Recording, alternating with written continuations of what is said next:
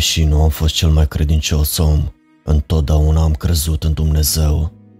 Nu m-ați vedea la biserică în fiecare duminică, dar încercam să merg la slujbele de Paște și de Crăciun. Asta a fost, bineînțeles, înainte ca acel șofer beat să decidă că Honda mea ar arăta ca și cum ar fi avut nevoie să fie comprimată în jumătate din dimensiunea sa. Nu mi-amintesc prea multe despre accidentul în sine sau despre șederea mea ulterioară în spital, dar această poveste nu este despre asta. Această poveste este despre ceea ce am văzut când am fost mort timp de șase minute. La un moment dat, conduceam pe Roosevelt Avenue, îmi vedeam de drumul meu și așteptam ca semaforul să se facă verde. În momentul următor, am simțit o schimbare uriașă de greutate și totul s-a făcut negru. Când am văzut lumina de la capătul unui tunel întunecat, am bănuit ce mi se întâmplase. Murisem. Știam că am fost o persoană bună, mi-am tratat familia cu bunătate. Mulți ani petrecuți pe acest pământ mă învățaseră că oamenii sunt buni în esență. Nu mi-a fost teamă să intru în acea lumină albă, în ciuda faptului că îmi lăsam viața în urmă, așa că am intrat. Următorul lucru pe care l-am observat a fost că aveam un corp fizic. Simțeam o răcoare ușoară pe pielea mea și țesătura moale a unei cămăși și a unor pantaloni largi și confortabili. Micile puncte și alunițe maro care mi împânzau antebrațele în urma zilelor lungi de muncă fizică dispăruseră, iar pielea mea era la fel de fină ca a unui bebeluș. Dacă m-aș putea privi într-o oglindă, probabil că aș vedea o versiune a mea mult mai tânără decât cei 44 de ani pe care îi aveam în prezent. Ai terminat de admirat noile ținute? Vocea m-a surprins. Părea prea normală. Îmi pare rău, e prea mult pentru mine dintr-o dată. I-am spus vocii pe care nu o puteam localiza. Stai puțin, unde ești? Aici. Vocea venea din dreapta mea și ochii mi s-au ajustat până în punctul în care am putut distinge o siluetă în lumina care mă înconjura. Lumina a apărut să se diminueze și am putut în sfârșit să disting silueta. Ca și mine, era îmbrăcat într-o cămașă albă largă și pantaloni albi. Era ceva ciudat în legătură cu părul său. Mă poți auzi acum? A spus el. Ce? L-am auzit tot timpul. De ce m-ar întreba dacă îl pot auzi? Îmi pare rău, glumă proastă. M-am gândit o secundă înainte de a înțelege în sfârșit de ce m-a întrebat asta. Citez reclama aia de la Verizon de acum 10 ani? Vederea mi s-a limpezit suficient pentru a vedea lucrul ciudat pe care îl observasem la părul lui. Avea o frizură fohoc, părul mov închis. A oftat. Și din nou nu reușește să fiu amuzant. Chiar a trecut un deceniu? Pe lângă frizură, avea și un piercing pe față. Dacă nu ar fi purtat acele haine albe legere ca și mine, ar fi fost ca la el acasă într-un concert Fallout Boy din 2005. Ultima dată când am verificat era 2018. La naiba, o să-ți dai seama după ce stai aici o vreme că timpul nu înseamnă mare lucru. Raiul? Puștule, mă râs rapid. da, raiul. M-am uitat în jur în toate direcțiile, atât cât puteam să văd. Era doar un alb nesfârșit, fără nimic la distanță în afară de mine și... Cum te cheamă? L-am întrebat pe puști. Daniel. În regulă, Daniel. Ochii mei erau complet ajustați și cu siguranță nu era nimic de văzut. Dacă ăsta este raiul, atunci unde este totul? S-a uitat la mine în tăcere pentru o secundă. Nu sunt singurul care face glume proaste acum, se pare. Am inspirat rapid pentru a mă calma înainte de a țipa la ceea ce presupun că era un fel de înger sau psihopomp sau orice naiba ar fi trebuit să fie puștiul ăsta. Raiul chiar constă în asta cu tine într-un neant alb pentru toată eternitatea? Daniel s-a uitat la mine cu tristețe. Nu, am vrut doar să petrec cât mai mult timp departe posibil. Daniel a vrut să petreacă cât mai mult timp departe posibil, din rai. De ce? Am pus singura întrebare pe care o aveam în minte în acel moment. El a privit în gol în depărtare, în tăcere, înainte de a răspunde. Cred că va trebui să afli mai devreme sau mai târziu. Eram pe punctul de a întreba despre ce naiba vorbea, când am simțit o schimbare bruscă, acea senzație de gol în stomac, de a sta într-un carusel în timp ce acesta coboară de la 100 de metri înălțime și deodată a apărut o poartă în fața noastră. Stâlpi albi se întindeau în aer suficient de mult încât să nu le pot vedea vârful. Între stâlpi se aflau ziduri luminoase din ceea ce părea a fi foi solide de marmură, care se întindeau până departe în ceruri. Ce naiba s-a întâmplat? Aproape că am căzut din cauza schimbării bruște de locație și apariția unor ziduri. Uită-te acolo, a făcut semn spre zid cu un gest de înfrângere. Acolo mergem, din păcate. Daniel, am observat o lumină mai puternică venind din partea de sus a zidului și am arătat spre ea. Ce este lumina aceea? El a privit în sus, spre locul în care arătam. Nu te uita direct la ea, dacă nu vrei să ai o durere de cap groaznică. Am privit fix în timp ce lumina devenea din ce în ce mai strălucitoare. Se apropia suficient de mult, încât să pot vedea o pereche de aripi, undeva în centrul ei, apoi o altă pereche de aripi în spatele primei și o altă undeva mai aproape de picioarele sale. Capul său arăta ca al unui leu. Nu, așteaptă, era un cap de bou, dar avea cioc și o gură de om. Nu-ți fie frică. O voce a răsunat de lumina strălucitoare care se apropia tot mai mult. Fața lui a devenit confuză, dar încercarea de a localiza exact trăsăturile începea să mă facă să simt durerea de cap. Vocea puternică nu făcea decât să adauge la nebunia care se petrecea deja în capul meu, în timp ce mintea mea încerca să înțeleagă ceva cu patru fețe și 17 perechi de aripi. Ba nu, 14. Nu, 12. Uită-te în altă parte. Am auzit vocea lui Daniel din dreapta mea.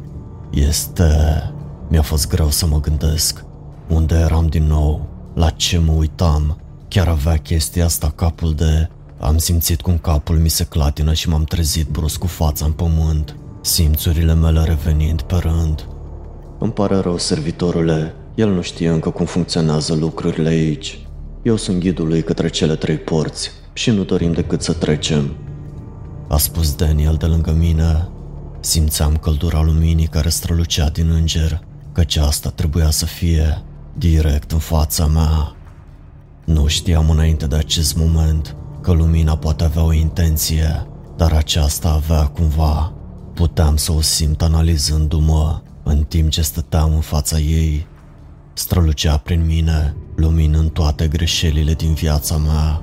O căznicie de 20 de ani, aruncată pe apa sâmbetei, din cauza unei aventuri de o noapte la beție.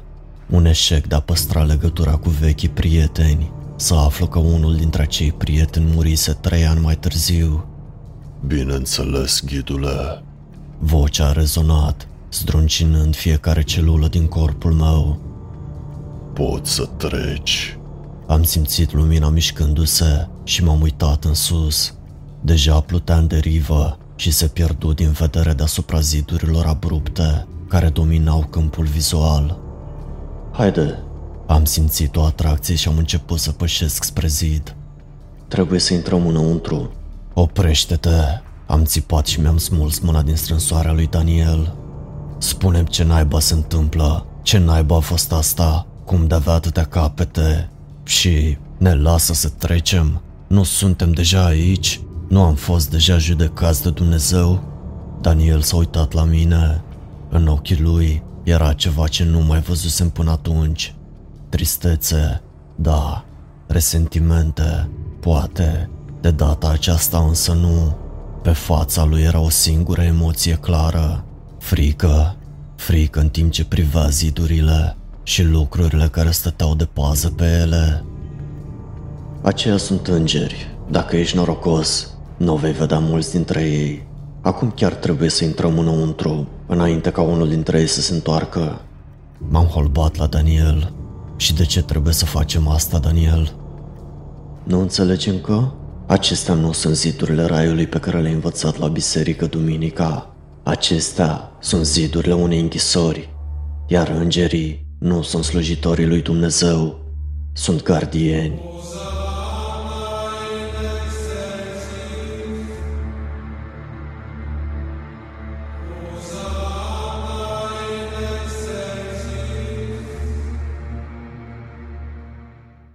Acum trebuie să intrăm înăuntru înainte ca altul să coboare să ne verifice. Daniel a început să se îndrepte spre zid, înainte ca eu să pot formula vreun răspuns la cuvintele sale. Dacă îngerii erau gardieni, ce naiba păzeau? Zidul alb ca alabastrul era aproape în fața noastră. Daniel nu dădea semne de oprire, continuând să meargă spre ceea ce părea un stâlp de marmură masivă, cu un diametru de 2 metri.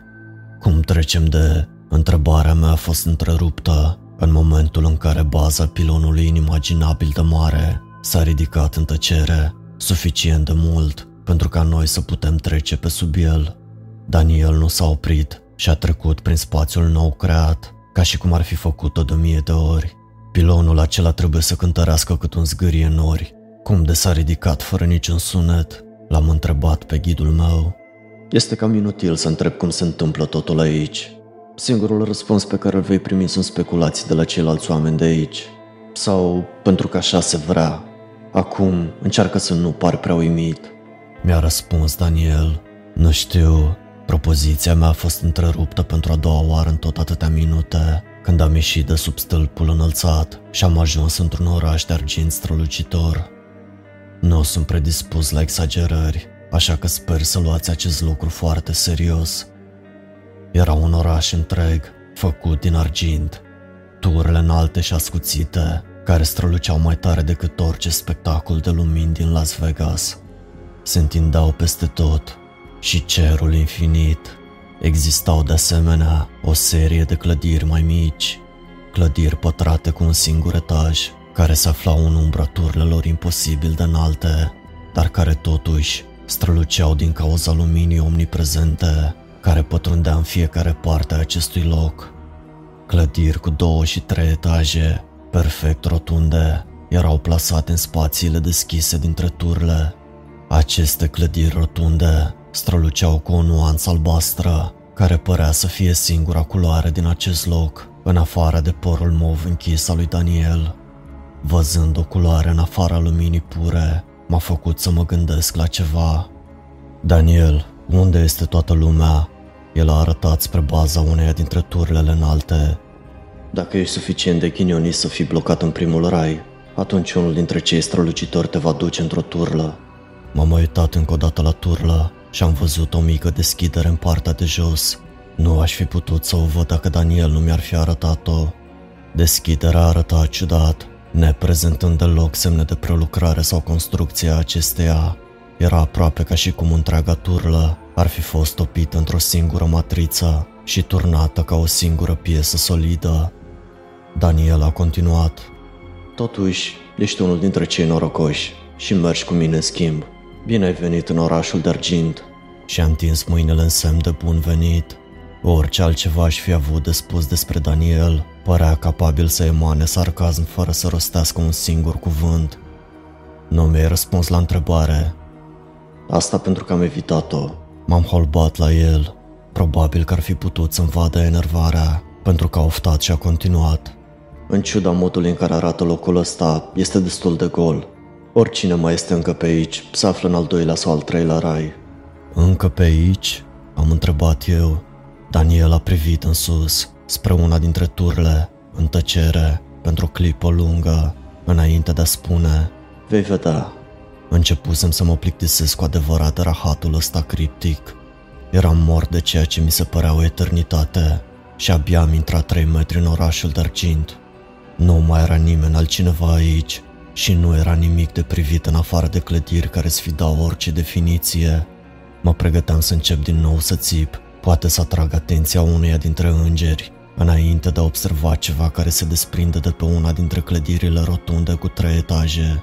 O bilă de lumină albastră s-a desprins de pe suprafața clădirii, urmată de o a doua, apoi de o a treia. Nu s-au grăbit deloc. a spus Daniel în timp ce luminile albastre se apropiau. Spre deosebire de monstruozitatea luminoasă masivă care ne-a întâmpinat la zid, aceste lucruri erau de mărimea unor globuri de cristal. Ce sunt? Am întrebat în timp ce cele trei bile orbitau în jurul capului meu. Strălucirea se diminuase și nu-mi răna ochii. Heruvimi. M-am uitat fix la micile sfere albastre. Nu aveau nicio trăsătură definitorie pe care să o pot distinge. Micuții copii zburători din toate acele picturi renascentiste? Daniel a râs încet. Încă un lucru pe care toată lumea îl greșește în legătură cu acest loc. A arătat cu degetul spre unul dintre heruvimi, în timp ce acesta îmi trecea prin fața ochilor și în jurul capului. Heruvimii sunt cei mai mici dintre îngeri. Ei nu fac prea multe, în afară de a sta în acele clădiri rotunde, de a sta în preajma oamenilor și de a face judecata. Aceste lucruri mă judecă? Chiar acum? Am privit cu suspiciune un alt glob albastru care plutea în stânga mea. Judecata, da. Nu-ți face prea multe griji în privința asta. Este mai mult o formalitate în acest moment. Dacă era ceva de care trebuia să-ți faci griji, era vorba de serafimii care te-au judecat la poartă. Am auzit un sunet de click în cap. Am început să văd imagini aleatorii când chestia asta mi-a străpuns sufletul. Eram judecat. Oare mă vor găsi demn? Oare voi intra într-una dintre turle, în ciuda asigurărilor lui Daniel? Una dintre micile bile albastre s-a oprit chiar în fața mea. După o secundă în care mi-a venit să fac pe mine de frică, micul heruvim s-a mișcat în sus și în jos în aer. Celelalte două și-au oprit orbita din jurul capului meu și s-au dus lângă prima. Prima s-a clătinat, urmată de celelalte două, și apoi au zburat spre clădirea de unde venise. Cea care și-a oprit prima orbita s-a așezat în partea de sus a capului meu și a rămas acolo. Ăsta e un semn bun, a spus Daniel, în timp ce îi privea pe ceilalți doi heruvimi, reunindu-se cu clădirea albastră strălucitoare. Daniel, ai spus mai devreme că erau gardieni. Ce anume păzesc ei mai exact? Daniel și-a întors capul uitându-se la zidul din spatele nostru. Nu aici. O să-ți spun după ce trecem de a doua poartă. Fără a mai spune nimic, a început să meargă, îndreptându-se spre o destinație nevăzută, printre una dintre turle și o clădire luminoasă de heruvimi. După ce am trecut de clădirea rotundă incandescentă, am putut vedea în sfârșit unde părea să fie destinația noastră. Imediat ce am trecut de una dintre turlele imense, se afla un alt zid, la fel ca cel care înconjura orașul de argint, părea să fie făcut din marmură albă și pură. Spre deosebire de chestia uriașă de 1000 de metri din spatele nostru, acesta părea să aibă doar 100 de metri înălțime. Când eram în viață, nu aș fi descris niciodată așa ceva ca fiind mic, dar se pare că moartea face niște lucruri ciudate cu privire la percepțiile tale. Lucrul nefericit la acest zid însă era prezența a ceea ce Daniel numise serafimi, așezați în vârful stâlpilor. Erau singura culoare în albul pur, la fel ca cel care ne-a apăruse la poartă. Aceștia străluceau cu o lumină albă, orbitoare dacă o priveai. Cuvintele de mai devreme ale lui Daniel mi-au rămas în minte și m-am asigurat să nu mă uit direct la acel serafim, ca să nu cumva să-mi cedeze mintea din nou și să-mi sfâșie sufletul sau orice se întâmplase la porțile din față. Heruvimul care fusese alături de mine cu doar un minut în urmă a zburat spre cel mai apropiat dintre stâlpi, spre lumina strălucitoare a unui serafim. Când albul serafimului a subsumat albastrul heruvimului, Daniel și-a întors capul cu o privire îngrijorată. Ai grijă ce spui de acum încolo. Ticălosul ăla mic și albastru ascultă și urmărește tot ce spui și faci. L-am întrerupt. Ce? Nu ar trebui să... Oprește-te! A strigat Daniel, apoi a trăsărit în timp ce se uita în partea de sus a zidului, înainte de a continua. Trebuie să mă asculți. Chestia aia nu este prietenul tău. Gândește-te la el ca la un dispozitiv de ascultare. Dacă spui ceva greșit sau dacă faci ceva greșit, va zbura până la cel mai apropiat serafim. Mi-am ridicat privirea și am zărit o lumină albastră desprinzându-se din cea albă mult mai strălucitoare. Și nu vrei să le atragi atenția? A spus Daniel cu voce liniștită, chiar înainte ca lumina albastră să revină în partea laterală a capului meu. Serafimul la care se dusese heruvimul a crescut în mărime. O lumină strălucitoare care se întindea la nesfârșit spre orizont. Înainte de a putea vorbi, înainte de a mă putea gândi măcar la ceea ce se întâmplase, o voce a răsunat din stâlp, o voce care ar fi zguduit un munte. Judecata a fost pronunțată și ai fost considerat demn de a intra în al doilea rai. Lumina infinită a spus înainte de a deveni din ce în ce mai strălucitoare. Într-o altă clipă, totul a devenit alb. Puteai să-mi spui naibii că se va întâmpla asta. Am țipat în timp ce atingeam orbește în jur, căutând ceva ce m-ar fi ajutat să mă orientez. Fără niciun avertisment, lumina orbitoare a dispărut brusc și am văzut ceva care m-a surprins chiar mai mult decât turlele de argint și îngerii care erau mai înalți decât infinitul. Oameni. Bine ai venit în al doilea rai, a spus Daniel. Erau oameni peste tot, sute și sute de oameni care stăteau acolo, fiecare cu propriile lor haine albe și heruvime albaștri strălucitori plutind în jurul lor. Cu toții păreau să aștepte ceva, în timp ce stăteau pe loc în tăcere. M-am uitat în sus pentru a constata că ne aflam într-un fel de încăpere, deoarece acest loc avea de fapt un tavan în loc de cerul deschis. Unde ne aflăm? Am întrebat. Daniel a oftat. Ți-am spus, al doilea rai, mai exact camera materialelor. M-am uitat prin cameră. Doi dintre pereți păreau a fi făcuți din aceeași marmură impecabilă, din care erau făcute porțile. Lângă peretele din stânga al camerei masive se aflau mai mulți piloni mici. În timp ce mă uitam la piloni, o lumină strălucitoare fulgera deasupra unuia dintre ei. Acolo unde nu fusese nimic, acum se afla un cub strălucitor, suficient de mare încât să fie nevoie de două mâini pentru a-l ține. Una dintre sferele albastre strălucitoare din mulțime a început să se legene, până când persoana tăcută din dreapta sa s-a uitat la ea. Acest lucru a părut să liniștească pe micul ticălos, pentru că a zburat spre cubul strălucitor așezat pe stâlp și a început să se balanceze în sus și în jos. Bărbatul, care părea să aibă în jur de 20 de ani, s-a apropiat și a luat cubul. Și noi de ce suntem aici? Am întrebat. Pentru că trebuie să-mi fac treaba, iar treaba mea e să te ghidez acolo unde trebuie să mergi.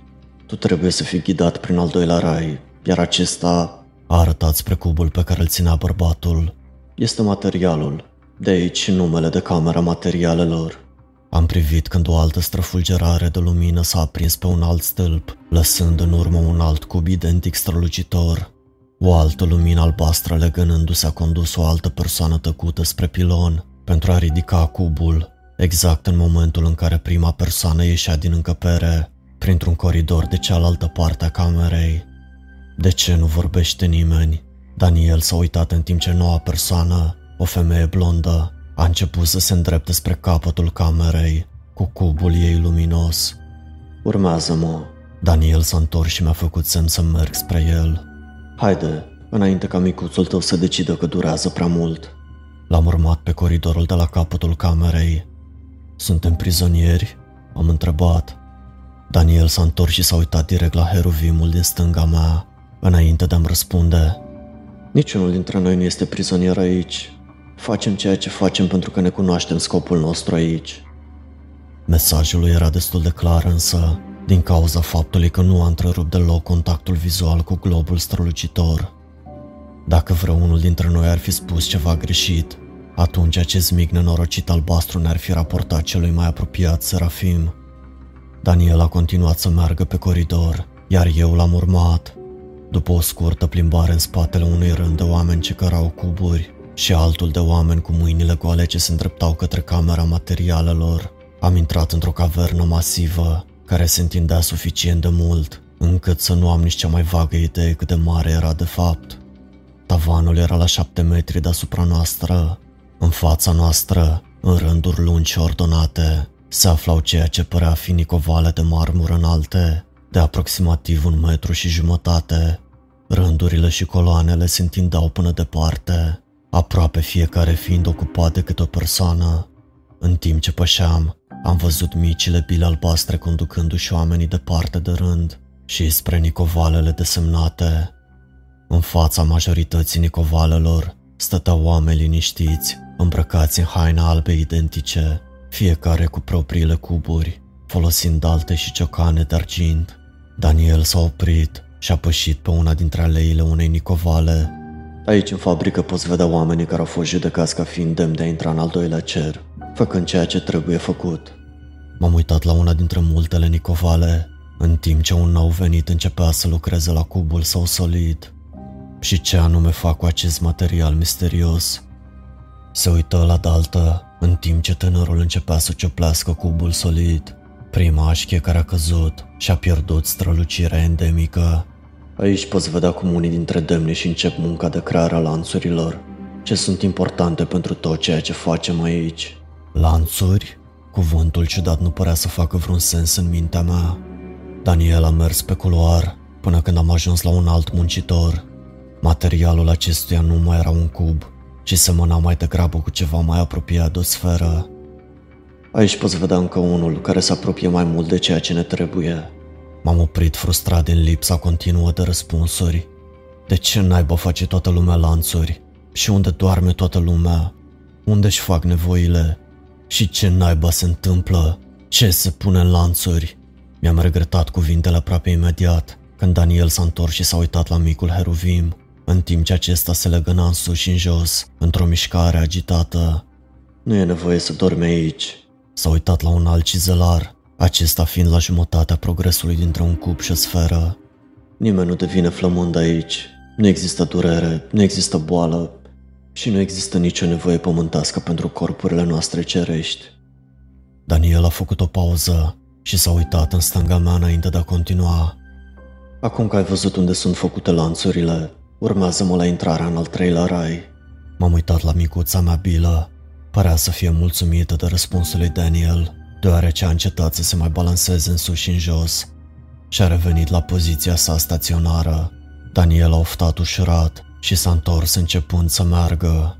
Înainte de a putea înainta foarte mult însă, unul dintre numeroșii cizelari s-a oprit din ceea ce făcea.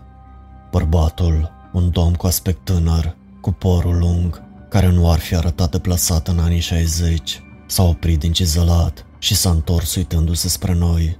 De ce sunteți voi ghizi singuri care reușesc să vorbească cu cineva? Cum naiba e corect, omule? Daniel s-a uitat la globul albastru al tânărului. Acesta a început să se balanceze în sus și în jos, în aceeași mișcare agitată, pe care o făcuse și al meu cu doar un minut în urmă. Hipiotul și-a continuat nemulțumirea. Cum naiba se așteaptă de la noi să muncim așa? Nu obosim și nu ne este foame niciodată. Dar care este rostul tuturor acestor lucruri? Oare ceea ce facem chiar merită o cantitate infinită de muncă pentru eternitate? Bila albastră tânărului hippie a zburat în depărtare și a dispărut din vedere în doar o secundă. Pentru prima dată de când îl întâlnisem pe Daniel, am văzut o adevărată expresie de teamă pe fața lui și a întins mâna și m-am împins înapoi la un metru de hipiot. În același timp, fiecare persoană de lângă el s-a dat înapoi de la Nicovala sa. Hipiotul a oftat. Atât mi-a fost. O lumină bruscă a apărut în partea de sus a încăperii, o străfulgerare puternică și o voce de tunet. Nu mai ești pentru al doilea rai, a spus Serafimul înainte de a apărea chiar în fața hipiotului. L-a învăluit în lumina sa, apoi a dispărut într-o străfulgerare prin acoperișul încăperii, fără să lase urme nicăieri, și în mai puțin de 5 secunde, omul nu mai era aici. Muncitorii care se îndepărtaseră s-au întors la Nicovale și și-au reluat munca. Unde l-a dus Serafimul? Am întrebat. La o turlă din orașul de argint. Acum vină cu mine în al treilea rai. Daniel a început să se îndepărteze și neavând altă alegere decât să fiu dus la o turlă misterioasă pentru a nu mai fi văzut niciodată, l-am urmat. În timp ce mergeam, am trecut pe lângă mai mulți lucrători în diferite stări de completare a lanțurilor lor, sfere, cuburi și discuri aproape complete. După un minut de mers, am văzut ceea ce am presupus a fi produsul final, în timp ce unul dintre muncitori își pusese uneltele jos. Un inel mare stătea în vârful nicovalei de marmură. Strălucea o lumină mult mai puternică decât cuburile cu care au început. Când am trecut pe lângă el, a luat inelul și a început să meargă chiar în spatele nostru, urmărind lumina albastră strălucitoare a ghidului său. În timp ce înainta, un alt inel a început să strălucească pe o altă nicovală și un alt urmăritor ni s-a alăturat pe culoar. În momentul în care am reușit să văd celălalt capăt al încăperii și coridorul spre care mergeam, era un rând ordonat de oameni cu inele albe strălucitoare. Imaginea ar fi fost ridicolă dacă nu aș fi fost atât de îngrozit de ideea de a atrage atenția uneia dintre monstruozitățile incandescente și de a dispărea într-o turlă. Ghizi? L-am întrebat pe Daniel. A întors capul, dar și-a continuat mersul. Sunteți mai mulți? Daniel a râs. Bineînțeles. Crezi că arăt la șase miliarde de oameni pe aici? Și voi chiar sunteți singurii care au voie să vorbească? S-a uitat în față și apoi în jos. A răspuns într-o șoaptă pe care abia o puteam auzi. Bineînțeles, cum ar ști cineva ce trebuie să facă, fără ca cineva să-i spună ce se întâmplă și care sunt responsabilitățile sale? M-am uitat la mica mea bilă albastră. Părea mulțumită de conversația pe care o aveam, deci nimeni nu obosește niciodată. Tu ai obosit? Avea dreptate. În ciuda orelor de mers pe care le-am parcurs de când intrasem în zid, nu eram nici măcar puțin moleșit. Nu mi era sete, nu mi era foame, mă simțeam de parcă aș fi putut merge la nesfârșit și ceva s-a întâmplat. M-am uitat la oamenii care stăteau la Nicovale, cioplind cuburile lor strălucitoare și m-am gândit, dacă aș face și eu asta, aș putea să lucrez la nesfârșit. Ei lucrează la asta pentru totdeauna M-am uitat cum bilele albastre mici conduceau muncitorii cu mâinile goale spre sala de materiale și oamenii care cărau inele strălucitoare în spatele rândului căruia ne aflam noi. O eternitate de muncă în tăcere, făcând același lucru la nesfârșit, sau o soartă misterioasă în vârful unei turle de unde nimeni nu a mai fost văzut vreodată. Dacă am ajuns, a spus Daniel. M-am uitat înainte cu gândurile întrerupte, în timp ce ne apropiam de coridorul scurt. La capătul acestuia se afla o ușă mare de lemn, primul lucru din tot acest loc care nu era făcut din piatră și nici metal, și un singur om stătea în fața ei. Nu puteam să-mi dau seama exact ce anume era ciudat la el, până când nu am înaintat puțin prin coridor și a devenit evident. El strălucea nu ridicol de strălucitor ca serafimii și nici de un albastru moale ca heruvimii, ci de un galben cald care emita un sentiment de speranță și bucurie. A zâmbit când ne-am apropiat. Git, mi-ai adus pe cineva demn de-al treilea rai? Daniel s-a uitat la mine rapid. Da. Bărbatul care stătea în fața ușii de lemn i-a zâmbit micului Heruvim, în timp ce acesta zbura de lângă mine și a trecut de partea lui.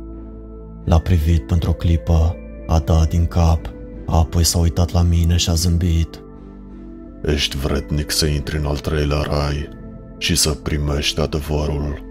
Dorești să știi? Daniel s-a uitat la mine cu o privire severă și a dat din cap într-o mișcare de aprobare. Da, pentru numele lui Dumnezeu, spune da. M-am uitat la oamenii din spatele nostru care așteptau cu inelele strălucitoare.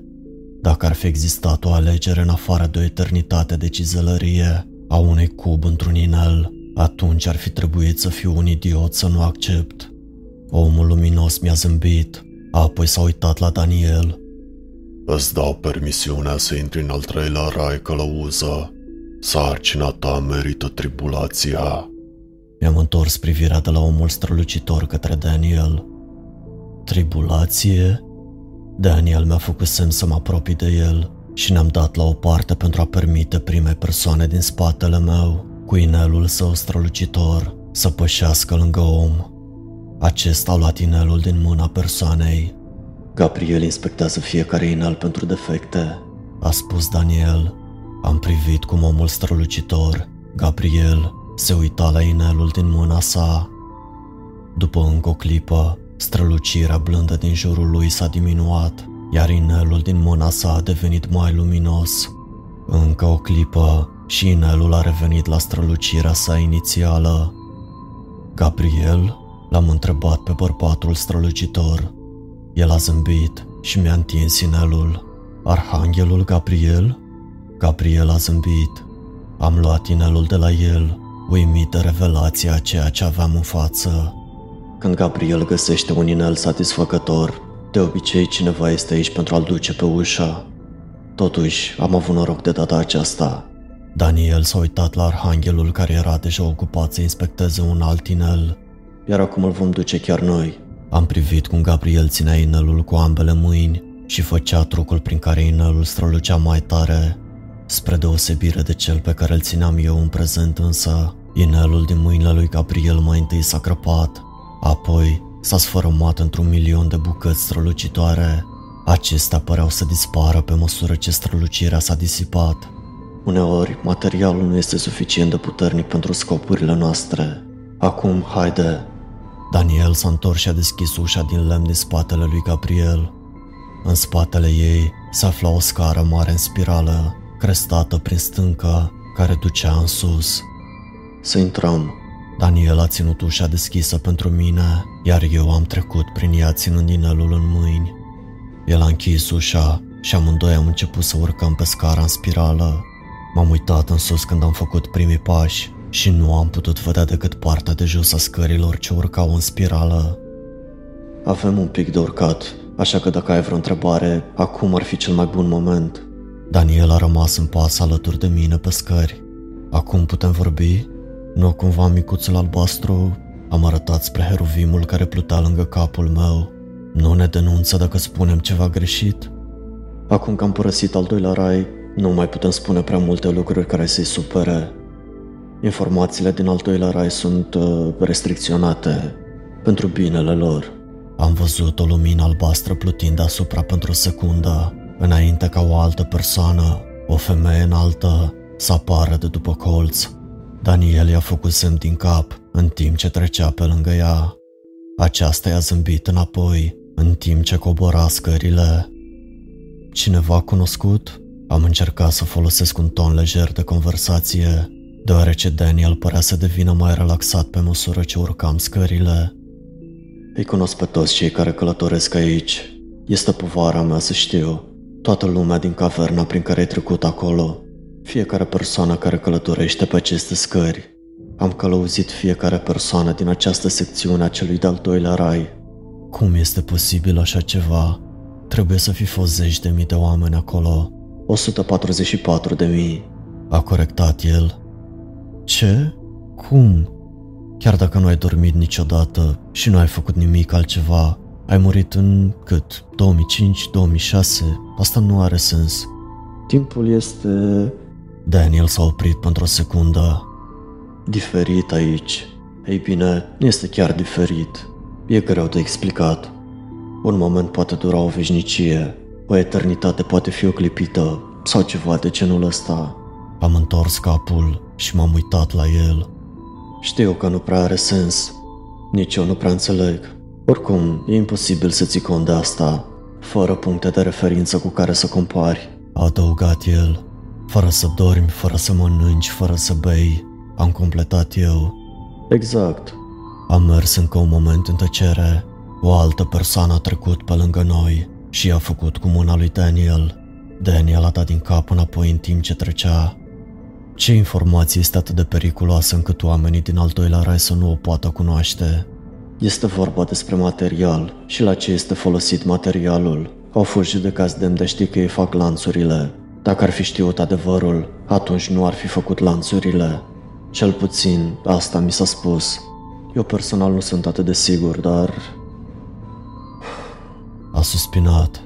Nu sunt chiar la conducere aici. Atunci cine este? Am întrebat. Această întrebare mi-ar da în minte de când văzusem orașul de argint gol. Văzusem îngeri de toate tipurile și oameni care nu oboseau niciodată în căutarea servituții eterne, dar pe cine serveau ei? Pe nimeni cu adevărat, din cât îmi dau seama. M-am uitat la bila albastră care plutea lângă mine. Daniel a continuat. Cu siguranță nu servesc pe cineva anume. Ei servesc la fel ca noi toți. Bineînțeles că nu au liberul arbitru ca noi. Persoana care m-a ghidat pe mine i-a comparat cu algoritmii unui computer. Unii, ca Gabriel, mai avansați decât alții, dar toți algoritmii urmează un set de reguli pe care nu le vom cunoaște niciodată. O veșnicie fără răspunsuri și cu muncă eternă. Asta sună mai degrabă iad decât rai. Iadul este doar absența lui Dumnezeu. Aproape am ajuns. Încep să mă plictisesc cu adevărat de am fost întrerupt de strălucirea cerului de deasupra noastră. Scara încastrată în pământ s-a terminat în sfârșit și am ajuns la suprafața locului unde mergeam. Acesta este al treilea rai, a arătat Daniel un gest în față. Bine ai venit în împărăția Domnului. În fața noastră se afla o sferă luminoasă uriașă, cu o lățime de 3 metri, care plutea în aer. În jurul ei era o rețea de scări de marmură, scări și schele care o înconjurau complet și permitau o mișcare aproape complet liberă în jurul sferei. Și acesta, a continuat Daniel, este Domnul. Mi-am întors privirea de la sferă și m-am uitat fix la Daniel. Domnul? Conducătorul întregii creații? Creatorul? Domnul nu este conducătorul întregii creații. El este creația. M-am uitat la inelul strălucitor din mâinile mele, la mica bilă albastră care plutea lângă capul meu, apoi la Daniel. Îngerii nu ne păzesc doar pe noi, nu-i așa? Daniel s-a uitat la bila luminoasă din depărtare. Nu. No. S-a oprit un minut, privind bila masivă de lumină, care aparent era creatorul la tot. Apoi a continuat. La scurt timp după ce Domnul a făcut creația, a încercat să o desfințeze. M-am uitat fix la globul luminos uriaș. M-am holbat la el. Domnul, care a vrut să-și desfințeze creația. Inelul pe care îl ții a arătat spre inelul strălucitor. Este credința. Credința făurită din sufletele tuturor celor care nu vor să facă lanțurile. Când nu vor să facă lanțurile, ei devin lanțurile. Mi-am amintit ce spusese Daniel când am început călătoria noastră aici. Spiritele, cele din orașul de argint? El a dat din cap. Dar este Domnul, am spus eu. Dacă El a creat totul, atunci cum este posibil așa ceva? Cum de suntem încă aici? Credința că El este un creator care nu vrea să ne distrugă îl ține legat, dar noi suntem doar creația Lui, iar credințele noastre nu îl pot ține legat decât pentru o perioadă limitată. Legăturile se rup și au nevoie de înlocuire constantă. Treaba ta este să înlocuiești aceste legături pe măsură ce se rup. A fost momentul în care am înțeles cu adevărat termenul de adevăr adevărul întregii existențe, adevărul că Domnul a crezut că a făcut o greșeală cu existența. Am scăpat inelul pe care îl purtam și mi-am strâns pieptul cu ambele mâini când am simțit o durere bruscă și ascuțită. Ce este? Daniel părea îngrijorat. Durere a fost singurul cuvânt pe care am reușit să-l scot.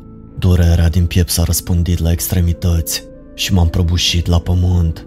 Incapabil să mă mai țin pe picioare, Daniel s-a mișcat rapid pentru a se uita direct în ochii mei. Ceva se întâmpla și era evident din privirea lui că știa exact ce se întâmplă. Nu mai e mult timp la dispoziție.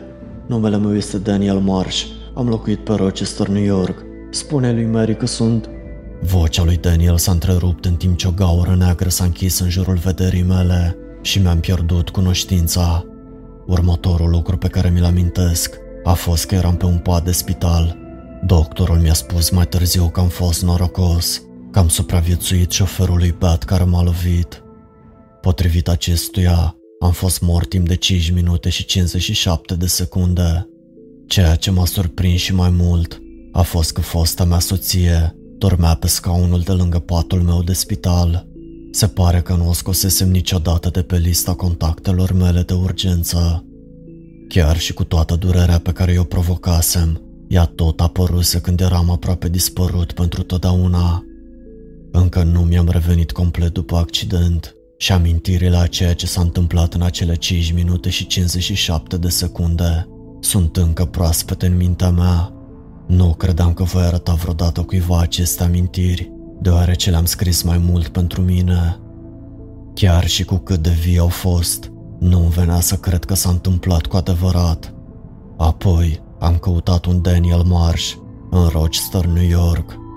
Fotografia necrologică din 2007 arăta un bărbat puțin mai în vârstă, în jur de 30 de ani, dar creasta mov era încă acolo. M-am gândit la ceea ce spusese chiar înainte de a reînvia. Iadul este doar absența lui Dumnezeu. Dacă Domnul vrea să desființeze toată creația și iadul este absența lui, atunci aș prefera să mă duc în iad. Hello, friend! Dacă ți-a plăcut această poveste, nu uita să dai un like acestui clip. De asemenea, dacă dorești să afli cum este în iad, avem o poveste și de acolo. O găsești chiar acum pe ecran. Welcome to the darkness.